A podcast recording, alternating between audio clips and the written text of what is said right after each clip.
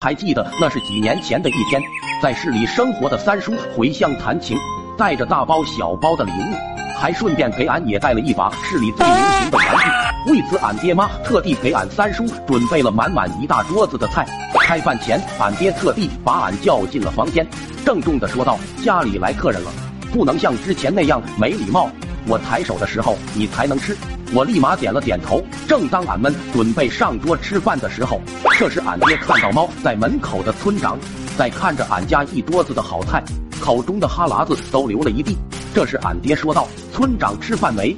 要不一起吃点，并让我去给村长准备碗筷去。”村长说道：“俺带着吃饭的家伙呢。”就欠欠的上了桌。正当村长拿着筷子要吃的时候，我一巴掌就拍了上去。你有没有礼貌？俺爹都没抬手，你就要开动了，这一下就给一桌子的人拍懵了。村长看着俺爹一副要吃人的表情，俺爹也是没有从震惊中回过神来。这时俺三叔为了缓解尴尬，急忙说道：“小孩子不懂事，大家开动吧。”俺爹也是一脸附和。就当以为此事就此结果的时候，意外又来了。只见村长又拿起筷子准备夹菜的时候，我又是一个巴掌拍了上去。你这么大的人了，到底知不知道礼貌了？俺爹都没抬手，你就开始吃。这时村长彻底忍不了，骂骂咧咧的就走了，说是要和俺家绝交。俺也是一脸邀功的表情，跑到俺爹跟前，爹，俺很有礼貌吧？都是严格执行您的指令。就看到俺爹的怒火已经熊熊燃起，拖着俺进了屋，就进行了一番爱的教育。隔天，俺爹或许是很久没吃这么丰盛的饭菜了。肚子整整大了一圈，并且还引发了痔疮，疼的俺爹一直在躺在床上哼哼的叫。俺作为俺爹的好大儿，自然而然的为俺爹排忧解难。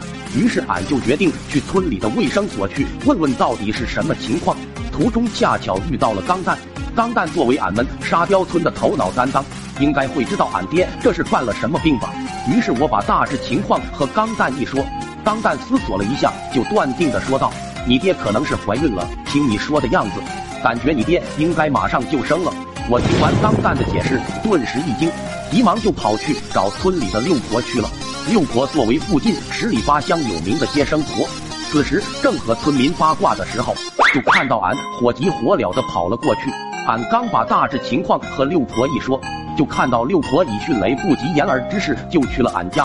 此时，俺爹正以一种奇怪的姿势拿出痔疮药膏研究怎么使用的时候，只听六婆一记大力踹门就进来了。可眼前的一幕瞬间就把六婆干愣在原地，俺爹也一脸懵逼着看着六婆。此时此刻，空气都安静的可怕。就见两人四目对视僵持着，大概僵持了两分钟，伴随着六婆一声震天的叫声，瞬间打破了僵持的局面。只见六婆指着俺爹大骂道。俺是接生婆，那他妈会接生痔疮！说完就捂着红扑扑的脸就跑了出去。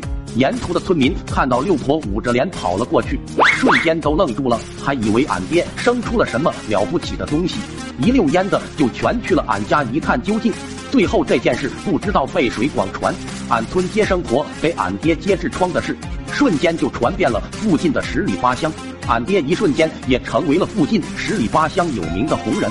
本故事纯属虚构，如有雷同，纯属巧。快手，拥抱每一种生活。